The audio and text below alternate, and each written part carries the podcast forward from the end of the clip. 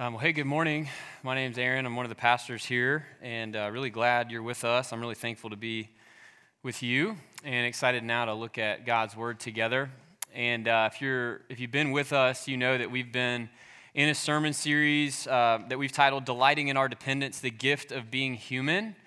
And uh, what we're doing is we're using um, Dr. Kelly Kapic's book, recent book called "You're Only Human."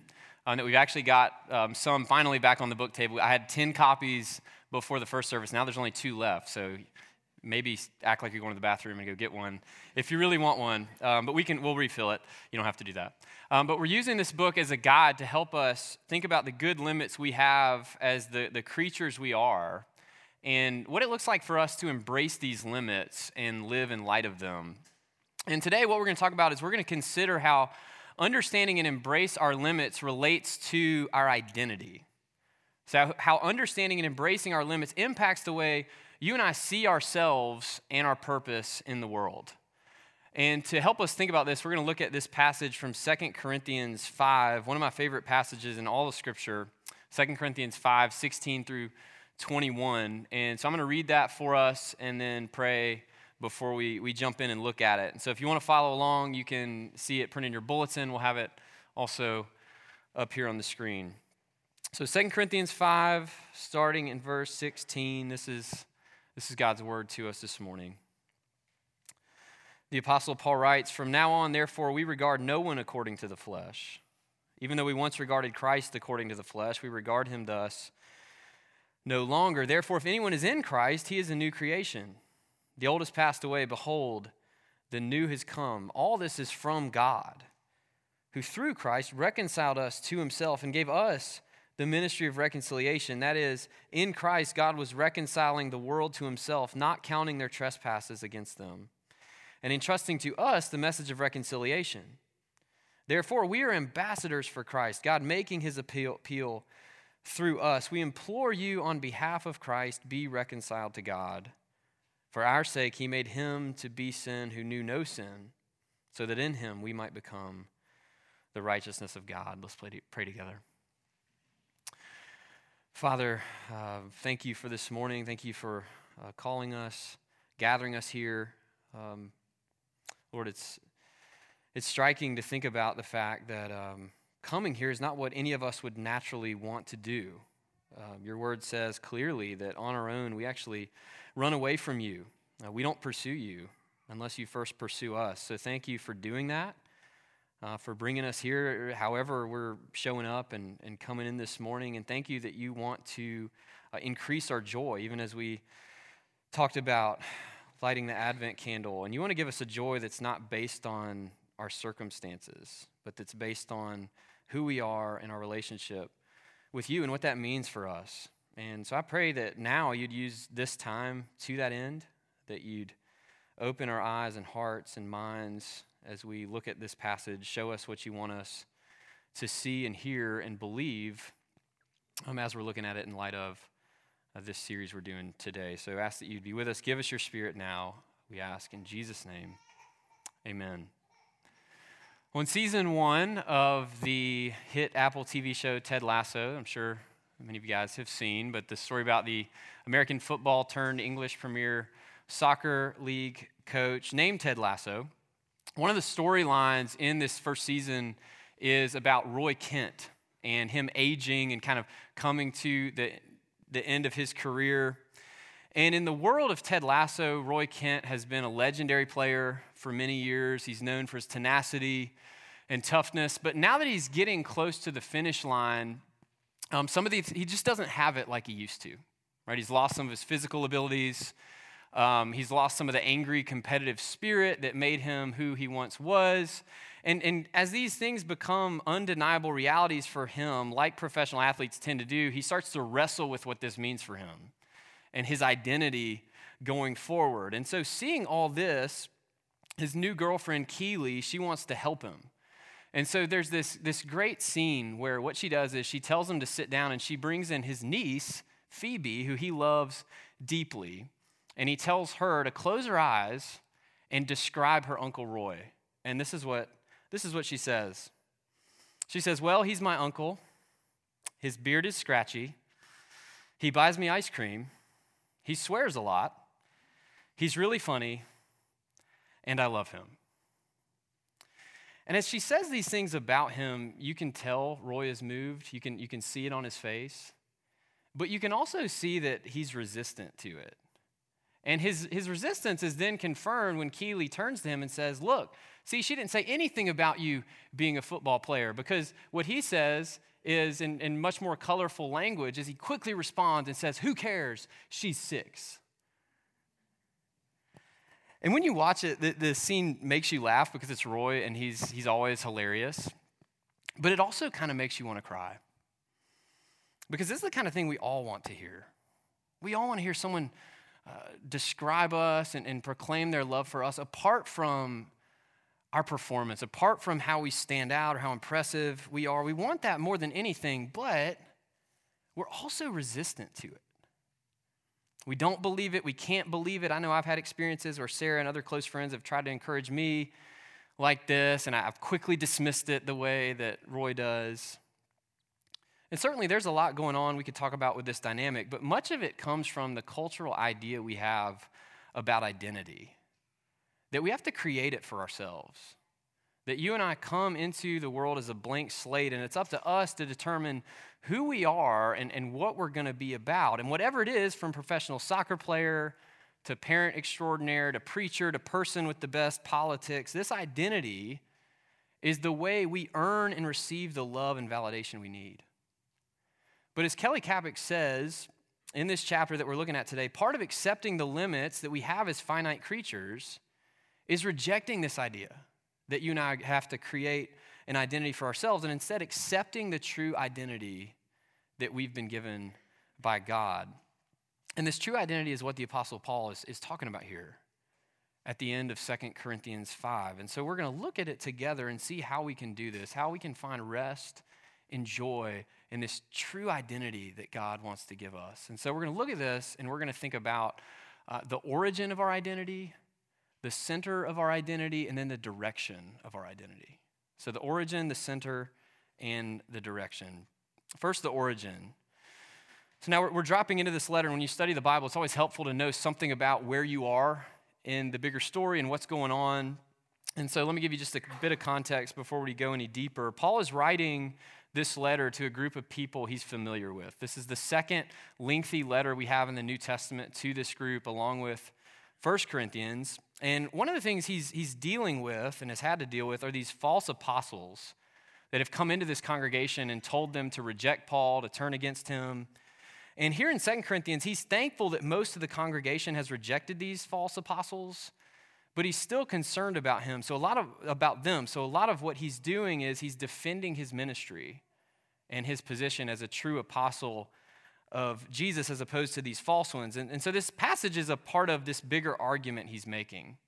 So the identity type of stuff he's talking about, it, most acutely in this passage, is applied to him specifically, but it's something we can apply more broadly to all believers. But before we look at the identi- identity itself, we need to think about where it comes from, the origin of it. And, and we see it in verse 18 in this phrase that we see there at the beginning of this verse. So, backing up to verse 16, he starts by saying, From now on, therefore, we regard no one according to the flesh. Even though we once regarded Christ according to the flesh, we regard him thus no longer. Therefore, if anyone is in Christ, he is a new creation. The old has passed away. Behold, the new has come. All this is from God, who through Christ reconciled us to himself and gave us the ministry of reconciliation. There's so much amazing stuff we're going to come back to, but let's focus on this for a few minutes. Paul says, here's all this great identity stuff, but where does it come from? It comes from God. He says, all this is from God. As our creator and as our redeemer, God gives it to us. And why is that so important? Well, because I mentioned earlier, this is not at all what our culture and what our own hearts tell us. They tell us all this is from us that we don't need someone outside of us to tell us who we are and what we're about, but we have to come up with it. It's on you and me to figure out who we are, to find our true, authentic self, and then we've got to go live out of that, whatever that is and whatever that looks like. But there's so many problems with this. for one, to Kelly Kapic's point in his chapter, as creatures, we were never meant to do this. How can a creature who, who's finite, who's limited, define reality for themselves, much less anybody else for that matter? And he says one of the ways he tries to point this out to his students at Covenant College is by, which is kind of weird, but by telling them to look at their belly button. Because here's what your belly button tells you it tells you that you owe your entire existence to other people right? Specifically, your parents. So it tells you you're, you're not actually as independent as you think you are, right? Because how can you, how can you really be that self made when your entire existence is because of other people, whose entire existence is because of other people, and on and on and on, and ultimately, all because of God? And then Alan Noble, another writer in his book, You Are Not Your Own, which covers a lot of these same topics we're, talk, topics we're talking about in this series, but more from an angle of cultural analysis. He explains really well what happens when you and I try to live this way.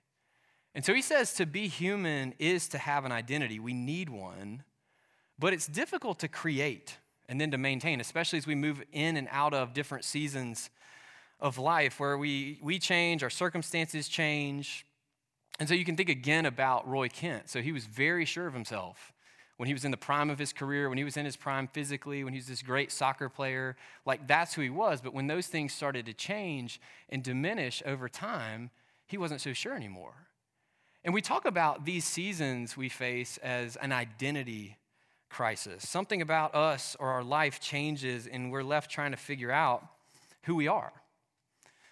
But this isn't the, the only problem Noble lays out. Because he says coming up with an identity isn't all there is to it, because then, once you have it, you have to perform it. Because we need somebody to validate our, our identity and tell us we're okay. And this creates this, this dynamic called expressive individualism, which sounds really empowering and great, but in reality causes all kinds of problems. And here's the way he diagnoses it in his book. And it's kind of a long quote, but it's, it's so good.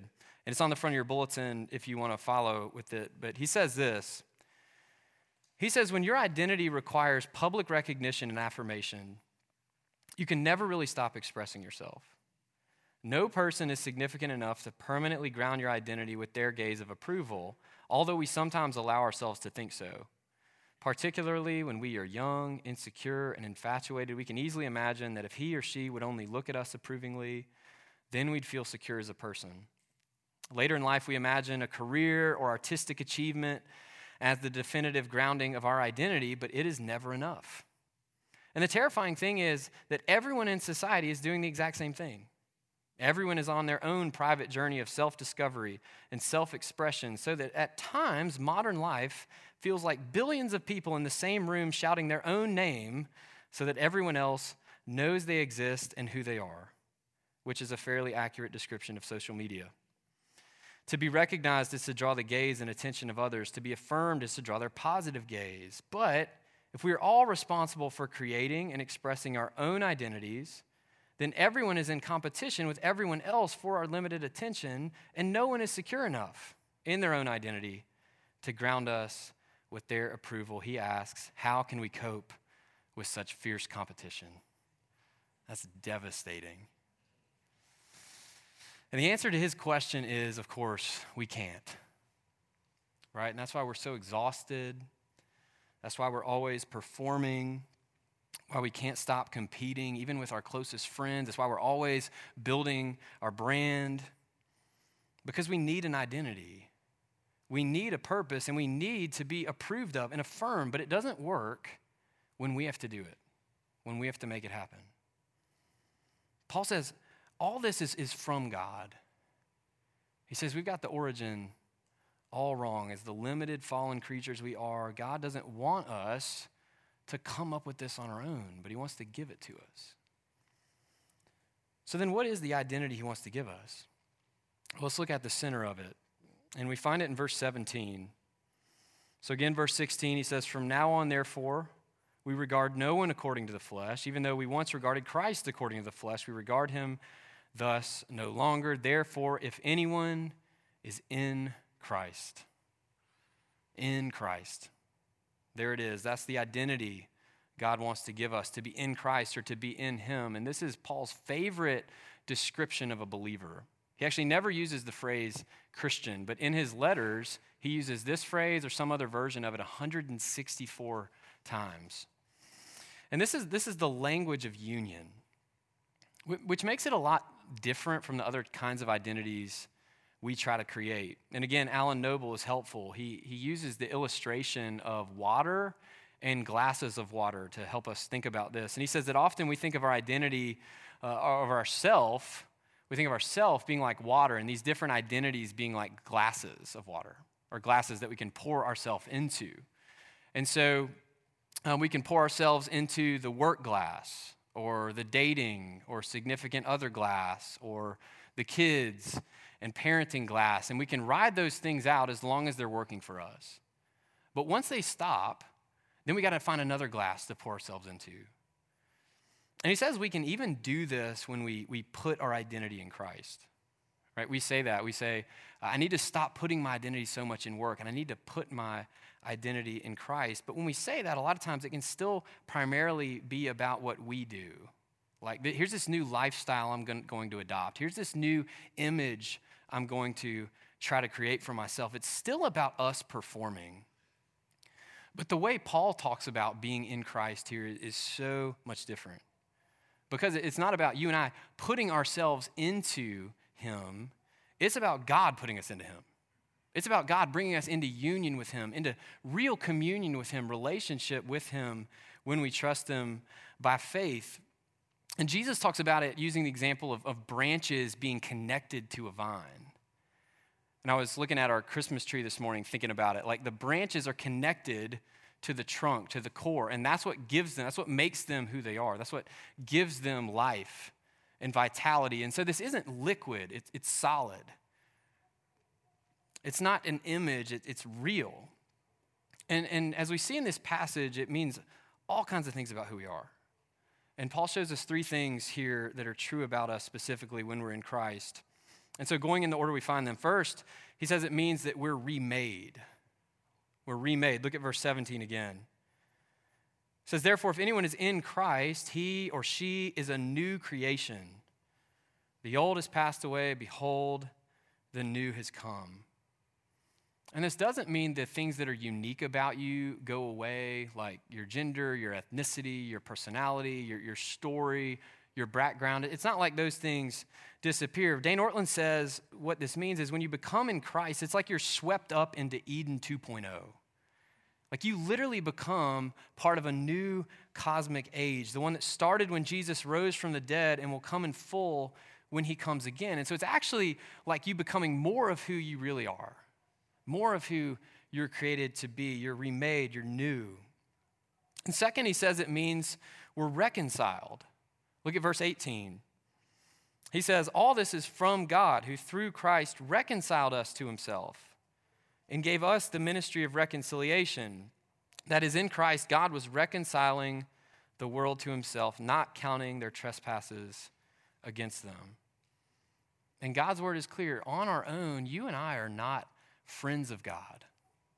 Our sin leads us away from Him, it leads us into conflict with Him. But Paul says, in and through Christ, we're reconciled. We're taken from enemy to friend, from betrayer to beloved. So he says, being in Christ means we're remade, we're reconciled, and finally it means we're righteous. Verse 21, one of my favorite verses in all the Bible. He says, For our sake, he made him to be sin who knew no sin, so that in him we might become the righteousness of God. Not only do we go from enemy to friend, we go from sinner to saint. And of course, we, we still sin, we still struggle with it on a daily basis. But before God, when we're in Christ, we, you, are righteous, perfect, holy, spotless, blameless. That's how He sees you, that's how He relates to you all these things and so much more. As he says elsewhere in Ephesians 1 3, that in Christ, you have every spiritual blessing in him. And that's true whether you feel like it or not. If you're here today, you're in Christ, however you feel about yourself, however you feel as I'm saying these things, this is objectively true about you. And how is this all possible? Well, because of the one we're in, because of the vine, the trunk that we're connected to, See, we can be made new because Jesus died. We can be made a friend of God because Jesus became an enemy for us.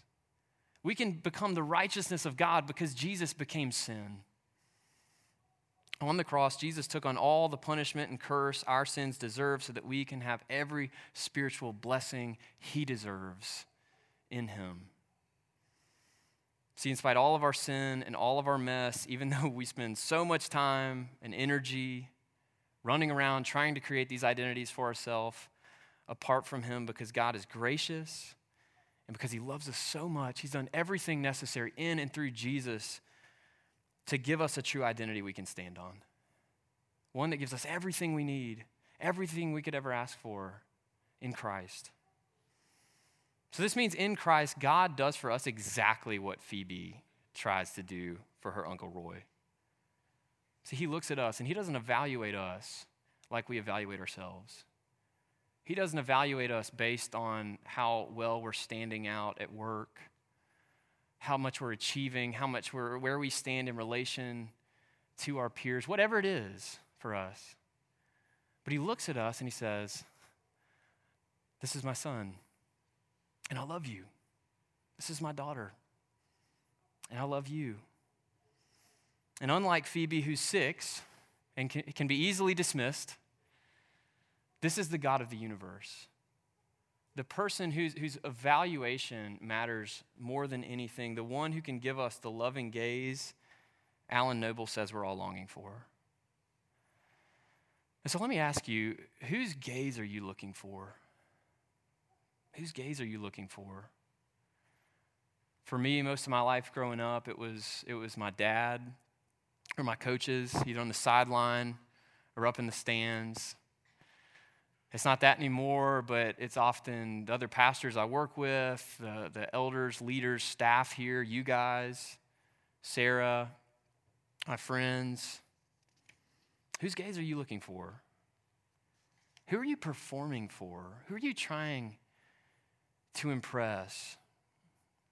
Do you know you don't have to keep doing that? Do you know you can, you can let go? Because this is how your Father in heaven sees you, and you don't have to perform for him.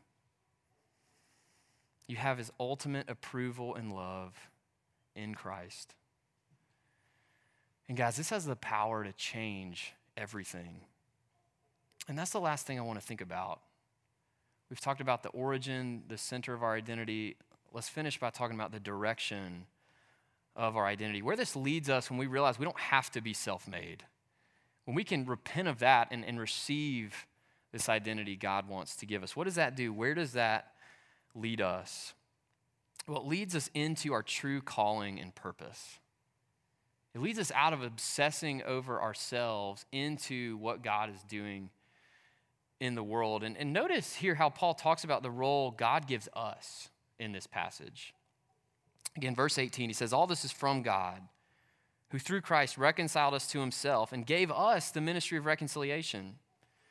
That is, in Christ, God was reconciling the world to himself and not counting their trespasses against them and entrusting to us the message of reconciliation. Therefore, we are ambassadors for Christ. God making his appeal through us. We implore you on behalf of Christ be reconciled to God.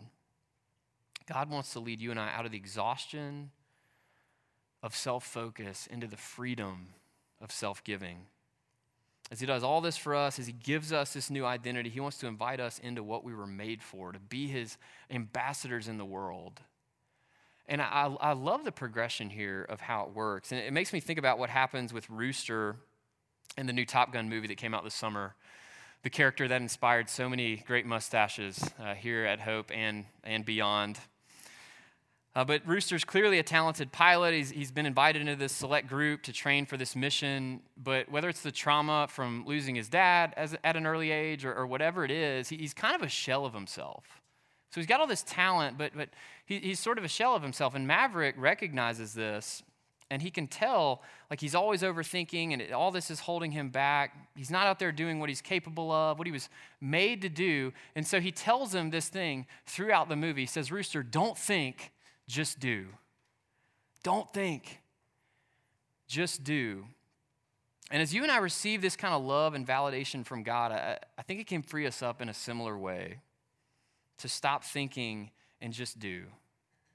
As the gospel grounds our life, as we receive the loving gaze of our Father, we can go and do what He made us to do. And of course, that doesn't mean we've all got to become pastors or, or missionaries or professional Christians. It, it just means we all get in the game.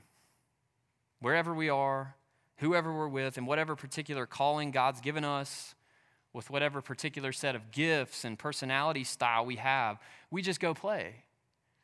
And we do it together, we do it as a family. And in this world we live in, especially in a town like this, I've been thinking about it. I don't, I don't think you can underestimate how powerful it could be for, for a big group of us like this to, to get off the treadmill, to stop competing, to, to stop shouting our own names so that everyone knows we exist, and instead to show up where God has us as a faithful presence and humbly talking about another name. The true name, someone who can give them what they really need, can give us what we really need. And this is, this is the invitation for you, for us this morning. We, we lit the Advent candle of joy. One of the things Jesus brought and brings into the world is joy. This is a pathway to experience it. To give up trying to prove yourself by creating your own identity to show that you're worthy, but look to the one who is. Let him tell you who you are. And as you receive that, stop thinking and just go do. How could we not? After all, as Paul says in verse 21, for our sake, he loves us so much, he made him to be sin who knew no sin, so that in him we, you, me, we might become the righteousness of God. Let's pray. Lord, thank you for the good news of the gospel, and particularly this passage and this amazing truth that this is the way you see us. That we, you see us so differently than the way we see ourselves. Would you, I, asked this morning, you open, help us just to see that just a little bit more and, and believe it uh, so that we would be changed, so that we would be awakened to this, this great and grand calling we have, um, even in our, our ordinary lives, to be your ambassadors. Um, Lord, I get excited thinking about what that could look like for me and for us. I pray in Jesus' name, amen.